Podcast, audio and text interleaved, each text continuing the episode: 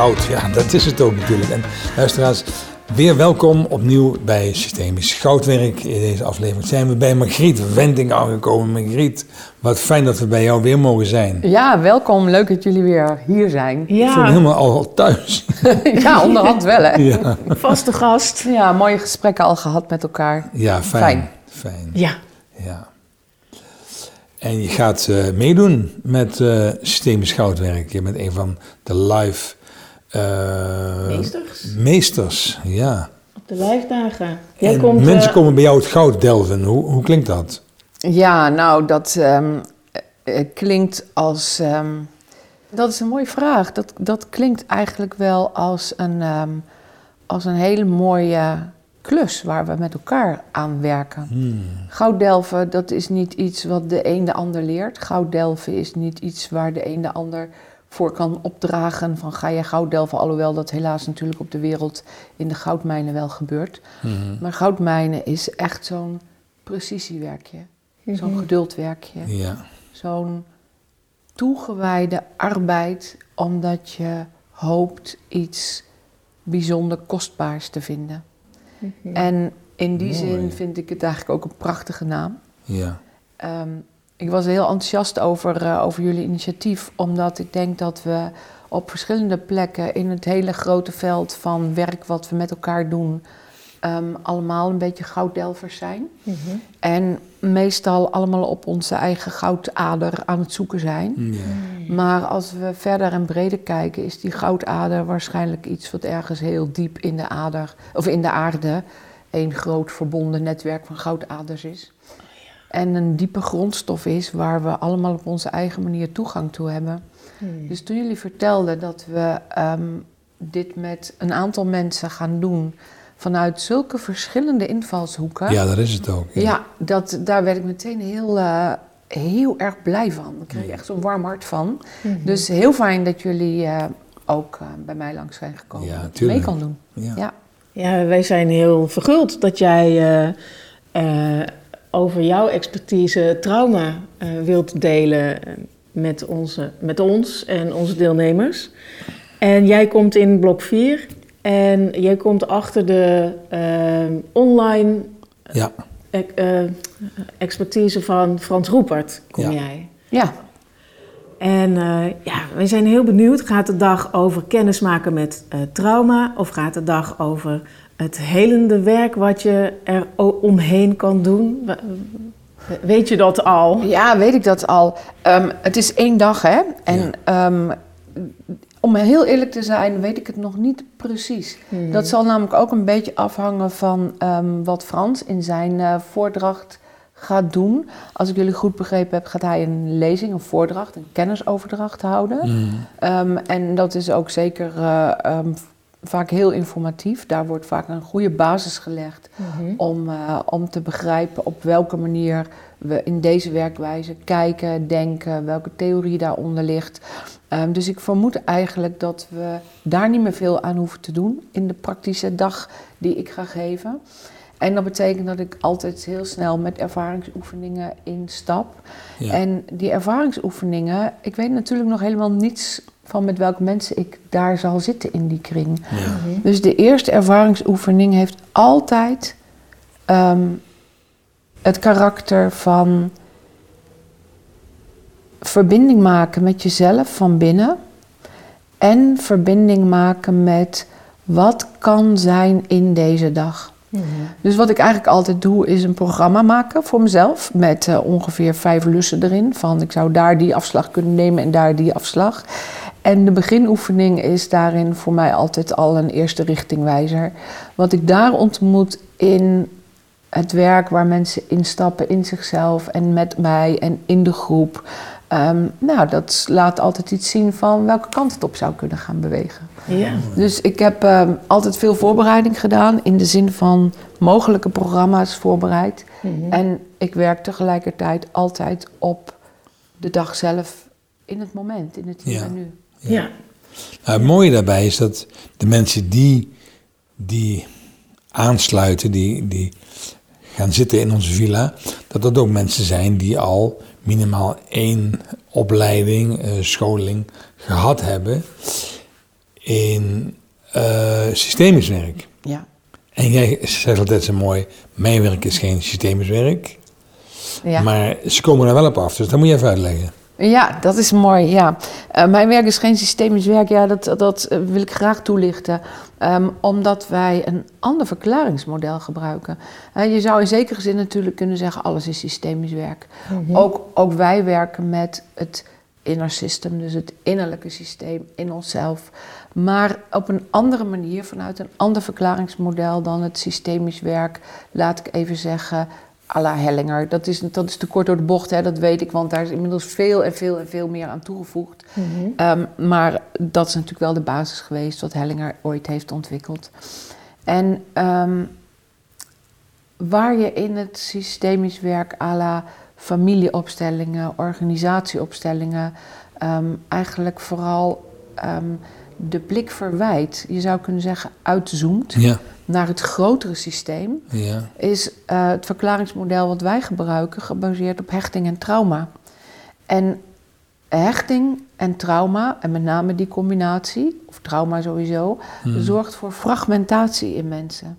In een mens. Natuurlijk ook in systemen, In samenleving. exact. Maar door. vooral ook in een mens. Ja. En we krijgen de fragmentatie in onze interpersoonlijke relaties of in de samenleving of in onze interlandelijke conflicten nooit echt geheeld als we niet onze fragmentatie intrapsychisch helen. In onszelf helen. Dus wij werken intrapsychisch in de zin van dat we juist inzoomen. Inzoomen ehm, op de dynamiek binnen een mens.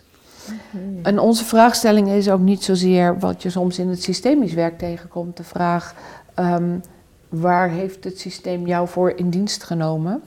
Onze vraagstelling is eerder, wat heb jij aangetroffen? En hoe ben jij je gaan verhouden tot datgene wat jij aangetroffen hebt? Dat wat er was. Dus dat is een andere kijkrichting. En dan gebruiken we alles wat we inmiddels weten ehm, over hechting, hechtingsdynamieken en trauma, traumadynamieken. En daar is natuurlijk de laatste twintig jaar een enorme, reusachtige ontwikkeling in Ja. geweest. Ja. Wat heel, heel heilzaam is, denk ik, voor heel veel mensen, heel veel plekken op deze wereld.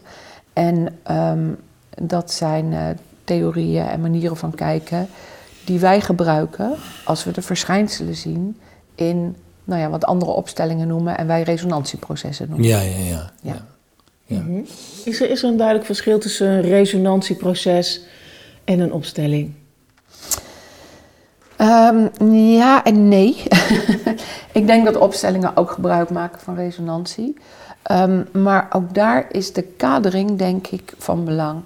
Wat wij vragen als we mensen vragen om resonantiepersonen uit te nodigen voor hun proces, is om werkelijk te vragen: wil jij resoneren met? We vragen mensen dus niet om iets te representeren.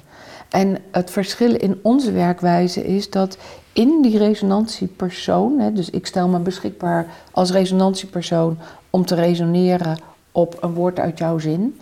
Ehm, in die resonantiepersoon wordt soms zichtbaar de energie van bijvoorbeeld een jong deel van mijzelf. Maar soms wordt ook zichtbaar de energie, de informatie vanuit een moeder of een vader of een opa of een oma met wie ik een ervaring heb gehad. En dat blijft niet statisch gedurende het hele proces diezelfde persoon. Dit is je opa, dit is je moeder, dit is je vader. Dat, dat, weer, dat, dat verandert, dat is dynamisch. En dat verandert namelijk in, ehm, in correlatie, in verband met de persoon wiens werk het is. Onze resonantieprocessen zijn afspiegelingen in het moment, spiegels van de innerlijke dynamiek van de cliënt op dat moment. Dus stel je voor dat ik eerst, terwijl ik begin aan mijn proces, nog helemaal dicht zit en, en eigenlijk nog niet zo goed kan voelen waar het echt over gaat, mijn vraag of mijn verlangen, dan zal je dat weerspiegeld zien in de resonantiepersonen. En stel je voor dat ik gedurende dat proces dichter kom bij een jong getraumatiseerd deel van mezelf. Of dichter kom bij een herinnering die ik jaren heb weggestopt, maar die nu langzaam maar zeker in dit proces naar boven begint te komen. dan wordt dat weer spiegeld in die resonantiepersonen. Dus het verandert. Dat, dat, dat is, wij kunnen altijd aan de resonantiepersonen zien wat er gebeurt in de Innerlijk, ja. Als een check. En, ja. Maar dat is een heel subtiel werk, Margriet. Het is heel, heel subtiel en precies werk, dat klopt. En dat is ook waarom mensen ook vaak zeggen: het is zo dicht op de huid. Ja. soms, precies wat jij net zei, Peter, hè, er komen mensen die tenminste één opleiding systemisch werk Hmm. hebben afgerond. En dat betekent ook dat mensen ook veel al gekeken hebben naar een systeem van herkomst. En het gevoel hebben dat ze ook al diep gedoken zijn in hun eigen geschiedenis, hun persoonlijke geschiedenis, Ja. hun persoonlijke biografie of hun biografie van de familie van herkomst. Ja. Maar wat wij merken is dat dit werk eigenlijk nog diep dichter op de huid zit. Omdat dit de blik naar binnen richt, Mhm. namelijk in welke stukjes heb ik mezelf gefragmenteerd, in welke stukjes ben ik misschien uiteengevallen toen ik mij ging verhouden tot dit familiesysteem. Ja. Ja. En dan komen we ook bij de stukken die we ehm, weg hebben gestopt omdat de pijn te groot was. Mhm. Omdat er in het familiesysteem niemand was bij wie we veilig genoeg voelden om deze pijn of dit verdriet of deze angst toe te laten. Ja. Mhm. Ik vind het zo mooi als je dit zegt. Mijn, mijn, mijn Vlaamse eh, eh, collega en vriend Erik Schneider is eh, vorige maand overleden. Ja, ja. Erik. En ik, heb veel met Erik samengewerkt en ook veel van hem geleerd. Een wijs filosoof uit Lier in België. Die dan zegt, als je goed wilt worden in een ambacht, ga naast dat ambacht nog een ander ambacht leren. Daardoor snap je nog meer van je eigen ambacht. Helemaal dus, waar. dus ik moet daar nu over over nadenken. Dus als jij zegt, mensen die al gewend zijn om uit te gaan zoomen en te zeggen, jij staat voor mijn opa en jij staat voor, voor mijn zus, gaan daarnaast ook nog leren eh, hoe, hoe het werkt als we gaan resoneren in plaats van representeren, waardoor je nog veel beter je eigen plek kunt gaan innemen in het hele veld van systemische wijze bij mensen werken. Ja. En dat is prachtig. Ja, mooi. Mooi dat je dat ook aan... aan eh, over dat ambacht trouwens, Ja. ehm, ben ik het helemaal mee eens. Ja. Ik heb ehm, niet per se een ambacht, maar ik heb, ik heb natuurlijk voor de klas gestaan in het basisonderwijs. En ik heb gezegd, zolang ik in de positie ben dat andere mensen iets van mij willen leren, wil ik zelf in de positie zijn dat ik iets van een ander leer. En ehm, destijds begon dat met pianoles. Ik wilde al eh, heel lang leren piano spelen. In het schooltje waar ik werkte in een klein dorp, daar kwam ook de muziekschool op woensdagmiddag. Ja. Omdat daar in dat dorp natuurlijk geen muziekschool was. En er kwam ook een pianojuf, dus we hadden ook een piano in de aula staan. Dus ik dacht, ik ga op pianoles. Ja. En wat gebeurde er? Het was nog een pianojuf van de oude stempel. En die ehm, onderbrak je als je een fout nootje speelde. Dus dan ging je spelen en een Oh, fout stop. Oh, stop, even, precies. Een paar maanden terug, hop, weer dat aanloopje nemen. Ik ken dat. En ik voelde wat er in mij gebeurde. Ja. Dat hielp mij niet om dat foute nootje goed te spelen. Integendeel. Ja, herkenbaar? Ja. Maar ik dacht, verrek, want ik had groep 3, 4. Ik leerde kindjes lezen. Ik dacht, verrek, dit doe ik ook met het Fout. lezen. Dus, dus blijven leren is, is denk ik voor iedereen. En volgens mij doen heel veel van de mensen in ons vak doen dat ook. Ja. En ehm, fotografie is voor mij ook, ook een ambacht wat ik ben gaan beoefenen. En wat mij wel degelijk ook heeft geleerd om op de nuances te letten. Ja, Ja. snap ik. Ja, zeker. Goh. Maar fijn ook voor de luisteraars dat mensen die dus overwegen om deel te nemen. ehm, je leert op een andere manier koken, waardoor je veel meer fusion gaat zijn in, in, je, in je keuken. En het, het verrijkt je als mens. Misschien is het boeiend als ik mijn, als mijn fijn. ervaring eh, deel. Ja. Omdat ik natuurlijk zelf kom uit de familieopstellingen Ja, als, als basis en bij jou een aantal blokken heb eh, gevolgd.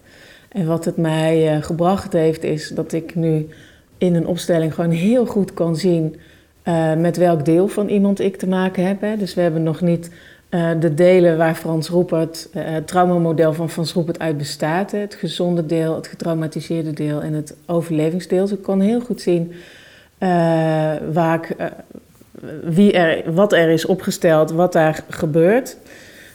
Dat helpt enorm om je opstelling te lezen, vind ik, en om dus een vervolginterventie uh, te doen. En daarnaast heb ik heel erg opgepikt, let op de eerste beweging Mhm. van jou. Mhm. Dus als je eh, eh, iemand ziet resoneren of representeren en die zet een stapje naar voren, dan komt er een respons aan de andere kant, waardoor die ander juist het stapje weer naar achter zet, zich vermant en met een andere stem, bam, de boel begint over te nemen. Dan zou je haast kunnen denken: Oh, ik moet werken met dat stuk wat bam en zich en, en sterk doet. Want dat is heel groot en zichtbaar aanwezig. Maar het gaat juist om die kleine beweging waarvan je denkt: had ik dat nou gezien of niet? Mhm. En die, als je die leert waarnemen, dan gaat je opstelling eh, naar dat inzoomende stuk Juist. waar jij het over hebt. Ja. Zo van dan laat je in plaats van iemand zijn overlevingsstrategie leven en uitleven, breng je iemand naar, hè, zoom je in op, daar doet het zeer. En ga daar maar, eh, ga daar maar zijn. Dat is die resonantieprocessen nodig je heel erg uit om daar te gaan.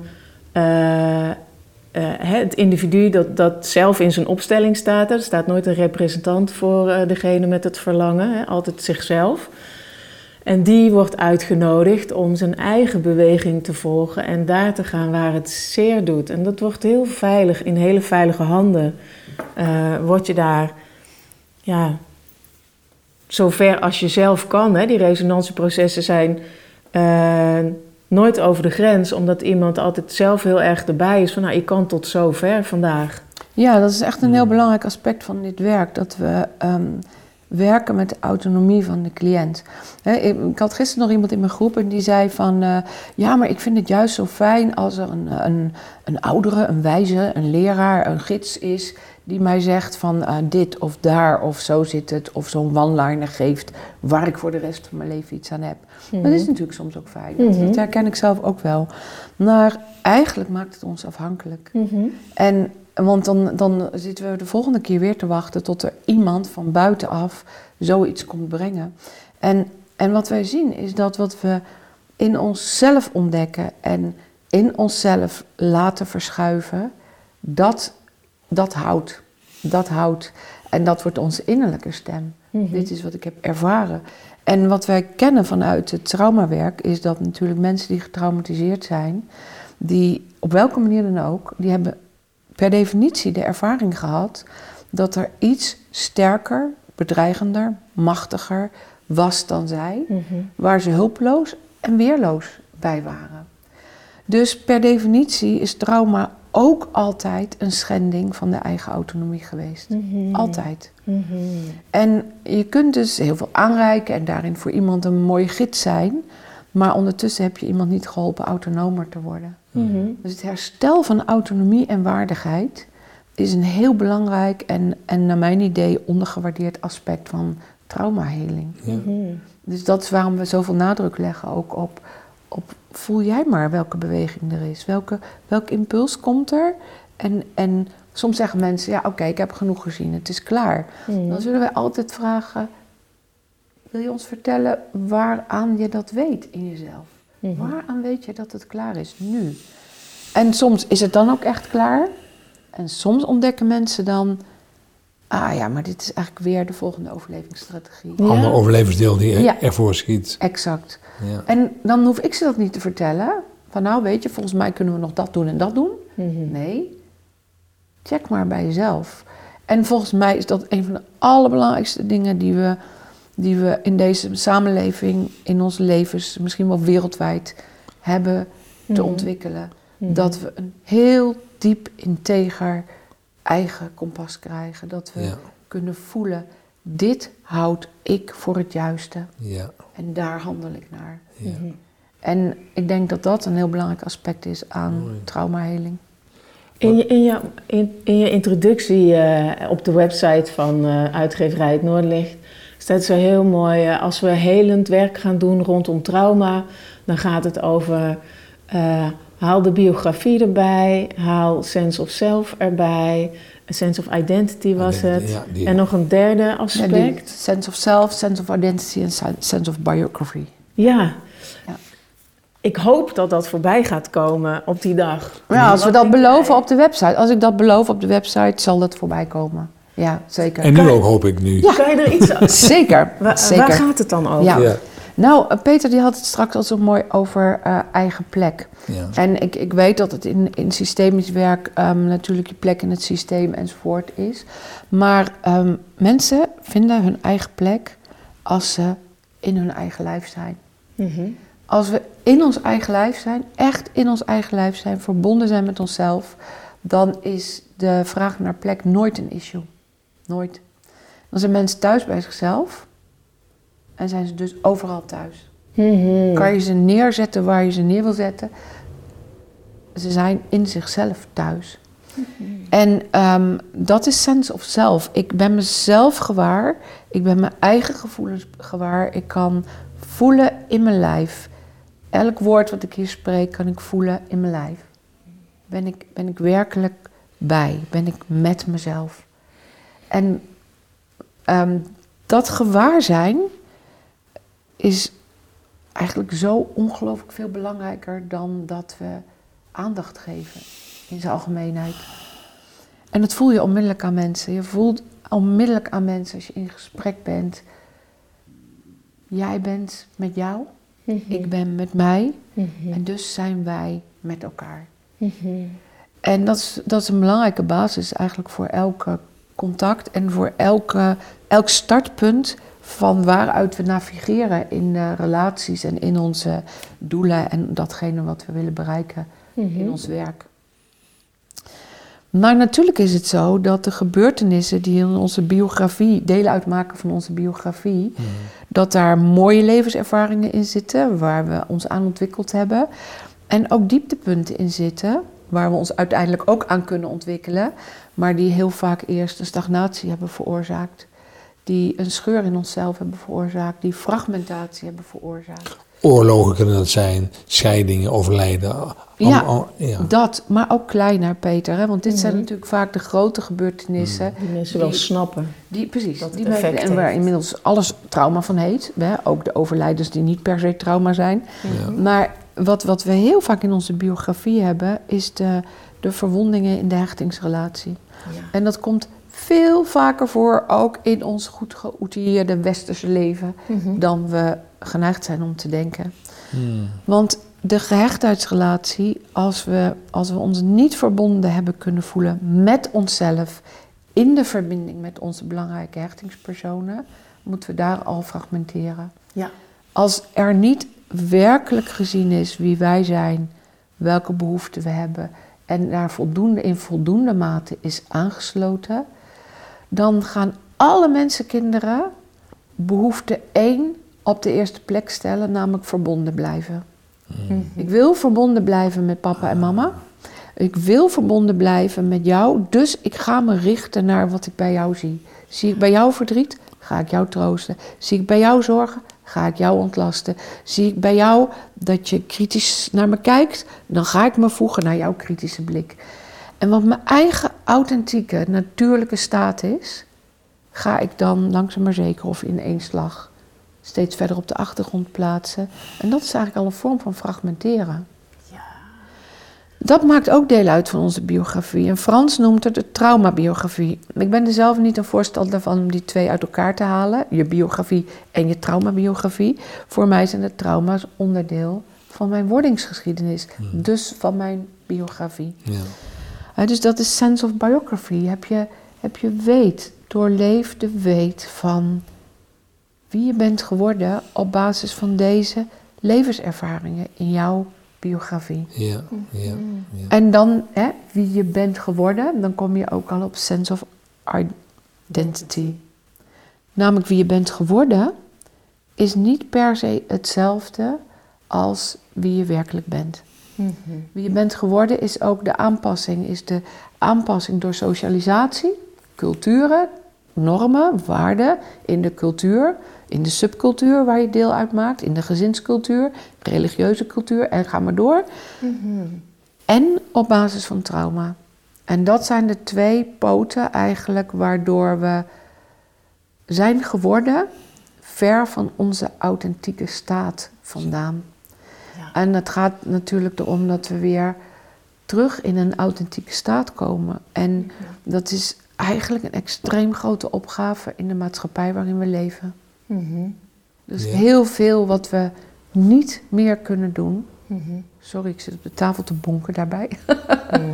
En eh, maakt daar is heel veel dat wat maakt het wel nadrukkelijk. Evendag. het is heel veel wat we niet meer kunnen doen als we werkelijk, werkelijk diep verbonden zijn met onze Wow. authentieke staat. Eh, Ik noem heel vaak het voorbeeld van, je hebt ook zo'n zo'n heel fijn eh, Apple laptop hier voor mijn neus staan, Ja. Ik ben, ik ben zelf echt zo verliefd op mijn Apple laptop. Al van het begin af aan dat ik me kon permitteren om zo'n dingetje te kopen. Oh, dat vind ik een heerlijkheid. Mhm. En ik kan hem niet meer openslaan Mhm. zonder te weten wat er in de mijnen in Congo gebeurt. Mhm. Om de delfstoffen Ja, ja. te delven die voor onze apparatuur zorgen. Ja, ja, ja. Dus Het, het heeft een schaduwkant. Ja. absoluut, absoluut. Ja, daar zijn we vorige keer ook eh, zo eh, bij terecht gekomen. Hè? Ja. Van, ja, dat heeft hoe mooi het. zou het zijn als we dat als mensen zoveel meer zouden realiseren. Ja. Ja, Dan doe je misschien nog steeds wat je doet, maar dat dan denk ik niet. Dat ga- denk ik gaat niet. er misschien eh, wel wat, eh, ehm, hoe noem je dat? Mij lijkt, som, ja, voor mij gaat het dan over het aannemen van wat is. In de zin van, oké, ik heb de luxe om zo'n ding te... eh, eh, zodat je eh, blijft beseffen dat het een luxe is, dat je erop mag kijken, zoiets. Maar weet je wat ik denk, Yvonne? Dat als we, als we het echt diep tot ons door laten dringen... dan is het eerste wat we te doen zouden hebben... is zorgen dat de arbeidsomstandigheden daar drastisch veranderen. Ja. Dat betekent dus onmiddellijk dat de arbeidskosten enorm omhoog gaan. Mhm. Dat betekent dus onmiddellijk dat deze dingen 60 keer zo duur worden. Ja. En dus onbetaalbaar worden. Ja. ja, voor de meeste mensen. Voor, voor, voor, de, Ja. voor, in ieder geval Ja. voor mij, laat ik het maar Ja. even bij mezelf houden. Eh, dus het is, het is niet waar dat we dan blijven doen wat we doen. Misschien niet, nee. Nee. nee. Alleen tot op heden hebben we niet gekozen om daar de prijs voor te willen betalen. Die prijs betalen andere mensen. Ja, dat Ja. voel ik als je dat zegt. Maar Shit. Ja. het, het eerste wat er in mij resoneerde was, was dankbaarheid. Dus dankbaar vind ik dan heel belangrijk om van ja, ik, ehm, eh, ik, ik mag dit nemen, ik neem dit. En tegelijkertijd blijft er ook nog een soort van niet, niet ingeloste schuld of zo. Exact, dat gevoel heb ik ook heel vaak, eh, Peter. Dat. En, en dan kan ik denken van ja, oké, goed, maar ze zijn dus nog niet zo duur. Mhm. Ehm, in mij start dan het onderzoek. En weet je, en, en, en weet je, laat ik daar duidelijk over zijn. Ik heb hier niet de makkelijke antwoorden op. Hè? Mhm. ik, ik, dit is een zoektocht in mij. Ja. Die te maken heeft met waar ik het net over had. Van hoe ver ik soms ervaar dat ik van mijn natuurlijke staat ben afgeraakt. En Ja. hoe moeilijk het in onze samenleving is om daar wel weer naar terug te keren. Ja. Want in mij start dan het onderzoek wat maakt dat als ik dit weet en als ik dit zeg Mhm. ehm, en ook voel, dat ik toch niet de verleiding kan weerstaan om dit product te gebruiken. Ja. Ja. Dus dat is een, een zelfonderzoek wat, nou, wat mij betreft, bij uitstek ge- gedaan kan worden met behulp van deze methode. Omdat deze resonanties, die komen dus boven. Er komt dus boven in deze werkwijze als spiegel wat in mij ervoor zorgt dat ik dit doe. Ja. En heel vaak gaat het er dan over dat we ergens toch een leegte willen vullen. Heel vaak gaat het erover dat het te maken heeft met een leegte die vanuit ons hele prille begin is Ja. ontstaan. Die hechting. Die hechting. Die hechting ehm, Ja. en het ehm, niet werkelijk vervuld en gevoed zijn op de laag van ons diepe natuurlijke bestaan en onze behoefte aan liefde en verbondenheid en vervuld zijn. Hey Margriet, heb jij het idee dat dat gat wat we daar ooit in hebben eh, gevoeld, dat dat iets blijvends is waar we mee moeten leren leven? Of is dat ook iets waar we vervulling kunnen vinden, invulling? In Ja. plaats van invulling voor kunnen Ja, wat ik dus zie, ook, ook echt in mijn eigen leven door. Ik gebruik deze methode nu ruim 20 jaar voor mezelf. En, en ook, hè, sommige mensen weten dat ik ben ernstig ziek geweest. Ook bijvoorbeeld in het afgelopen jaar in mijn, Ja. in mijn proces van ziekte en herstel. Mhm. ehm, heb ik veel werk met deze methode voor mezelf gedaan. En ik, ik mag het natuurlijk gewoon bijna elke dag ontmoeten in mijn groepen. Wat, wat bijzonder dankbaar en vreugdevol is. Is dat we zien dat we met deze werkwijze ehm, echt in onszelf een herstelbeweging kunnen maken. Dus dat de leegte waar, waar sommige verleidingen op aansluiten en waardoor we soms keuzes maken waar we op een andere laag in onszelf eh, verdriet of schuld over voelen, ehm, dat, dat we die leegte kunnen gaan vullen op het moment dat de fragmentatie wordt opgeheven in onszelf. Mhm. Dus de driedeling die jij net aanhaalde van Mhm. Roepert, Mhm. traumadeel, overlevingsdeel, gezonddeel, Ja. dat we eigenlijk niet meer de hele tijd zo in ons leven aan het balanceren zijn tussen eh, geraakt worden in het traumadeel, voorkomen dat je daarin geraakt wordt, in een overlevingsdeel schieten, compenseren doordat we pijn voelen en en en. en. Doodmoe worden van. Ja, dat kost heel veel energie. Vreselijk. Maar dat we veel meer, veel meer in staat zijn om in de toestand te zijn van dat Ja, gezonde deel. ja. Van die natuurlijke staat van verbondenheid en liefde en schoonheid enzovoort enzovoort. Mhm. En ehm, als we daar veel meer kunnen zijn, maken we andere keuzes. ja. En wat ik echt zo boeiend vind, is dat ik dat zie gebeuren. Als Mhm. mensen een tijdje aan zichzelf werken op zo'n soort manier als onze manier. Ehm, wordt liefdevoller, wordt verbondener. Mensen hebben minder conflicten. Mensen jagen andere dingen na. Mensen behandelen zichzelf en anderen niet meer als machines die voortdurend moeten presteren. We keren terug tot de menselijke maat. Ik ben een mens, ik ben geen robot. Ik heb behoefte aan een natuurlijke flow van inspanning, rust, inspanning, rust. Mhm. Op mezelf zijn met anderen zijn, op mezelf zijn met anderen Mhm. zijn. Echt als, als de getijden van de zee. Je, je weet misschien, ik ben heel graag aan zee. Mhm. Maar ook omdat die getijden van de zee mij dit zo diep doen herinneren. Mhm. Natuurlijke, natuurlijke ritmes. We hebben het Ja. zo nodig en we zijn er zo ver van vandaan. Mhm. Ja. En, en dat zie ik gelukkig, en daar word ik altijd heel blij van, ook bijvoorbeeld in heel veel jonge mensen terug. Jonge mensen zitten in een andere flow, in een andere beweging. Ja. Dus ik geloof echt dat het mogelijk is om ook weer in een andere beweging te komen. Met meer liefde, meer, meer verbinding met de natuur, met de natuurlijke beweging, met, de, met stoppen om alles uit de aarde te willen halen voor ons Mm. gewin, zodat wij maar eindeloos door kunnen gaan als een soort robot. Ja. En ik zie echt heel veel mensen in de volgende generatie die dit, die dit, die dit van binnenuit snappen, vanuit hun eigen behoeften. Ja. Dus ik ben eigenlijk daarin ook positief. Maar Ja. ook omdat de belangstelling voor traumawerk. Twintig jaar geleden zeiden Ja. wij: het zou mooi zijn als er op een dag over trauma net zo gesproken kan worden. En het net zo gewoon is om daarover te spreken, over psychisch trauma, als over lichamelijk letsel. Mhm. Daar zijn we nu Ja. weer wel. Het is heel gewoon in deze samenleving om het over trauma te hebben. Ja. Daar zijn we wel ongeveer. Ja. Dus dat er zoveel belangstelling komt voor Ja. het helen van psychisch trauma, is een enorm hoopvolle beweging. Ja. En van daaruit kan er weer een nieuwe verbondenheid ontstaan. Dus ja, ja ik geloof dat dat kan. Ja. En dan gaan we andere keuzes maken. En, ehm, en dat zal iets betekenen voor onze welvaart. Dat zal iets betekenen voor hoe we met elkaar in het Westen het leven leven en grondstoffen gebruiken. En met elkaar en andere mensen omgaan. Ja. Nou, het was niet zo bedoeld, maar het is een enorm mooi slotbetoog geworden van deze aflevering. Wat zeg je daar mooi. Zijn we er alweer doorheen, Peter? Ja, Het is altijd met die gesprekken met jullie. Het zijn zulke fijne Ja. gesprekken dat ik het altijd jammer vind om het Ja. weer te stoppen. Ja. We komen gewoon weer terug. Leuk, Griet. Welkom. ja dankjewel. En ehm, luisteraars, ja, ik, ik nodig je uit als je gaat deelnemen aan deze bijzondere dag van Margriet. Stap er vooral in om te gaan werken aan je eigen authenticiteit. Want daardoor word je een fijner mens voor jezelf en ga je ook in het ambacht wat jij verricht. Daar ontspannender in staan en in rusten. En ehm, dus je eigen sense of self, je eigen sense of biography en je eigen sense of identity. En dat is alleen maar goud waard. En dat gaan we doen binnen Goudwerk. Always believe in your soul, zei Spanner Ballet Gold. Tot de volgende aflevering. Dankjewel, Mariet. Ja, dank jullie wel, Peter en. Yvonne. Dat we bij je mochten zijn. En we gaan er weer vandoor. Luisteraars, tot de volgende aflevering van Systemisch Goudwerk.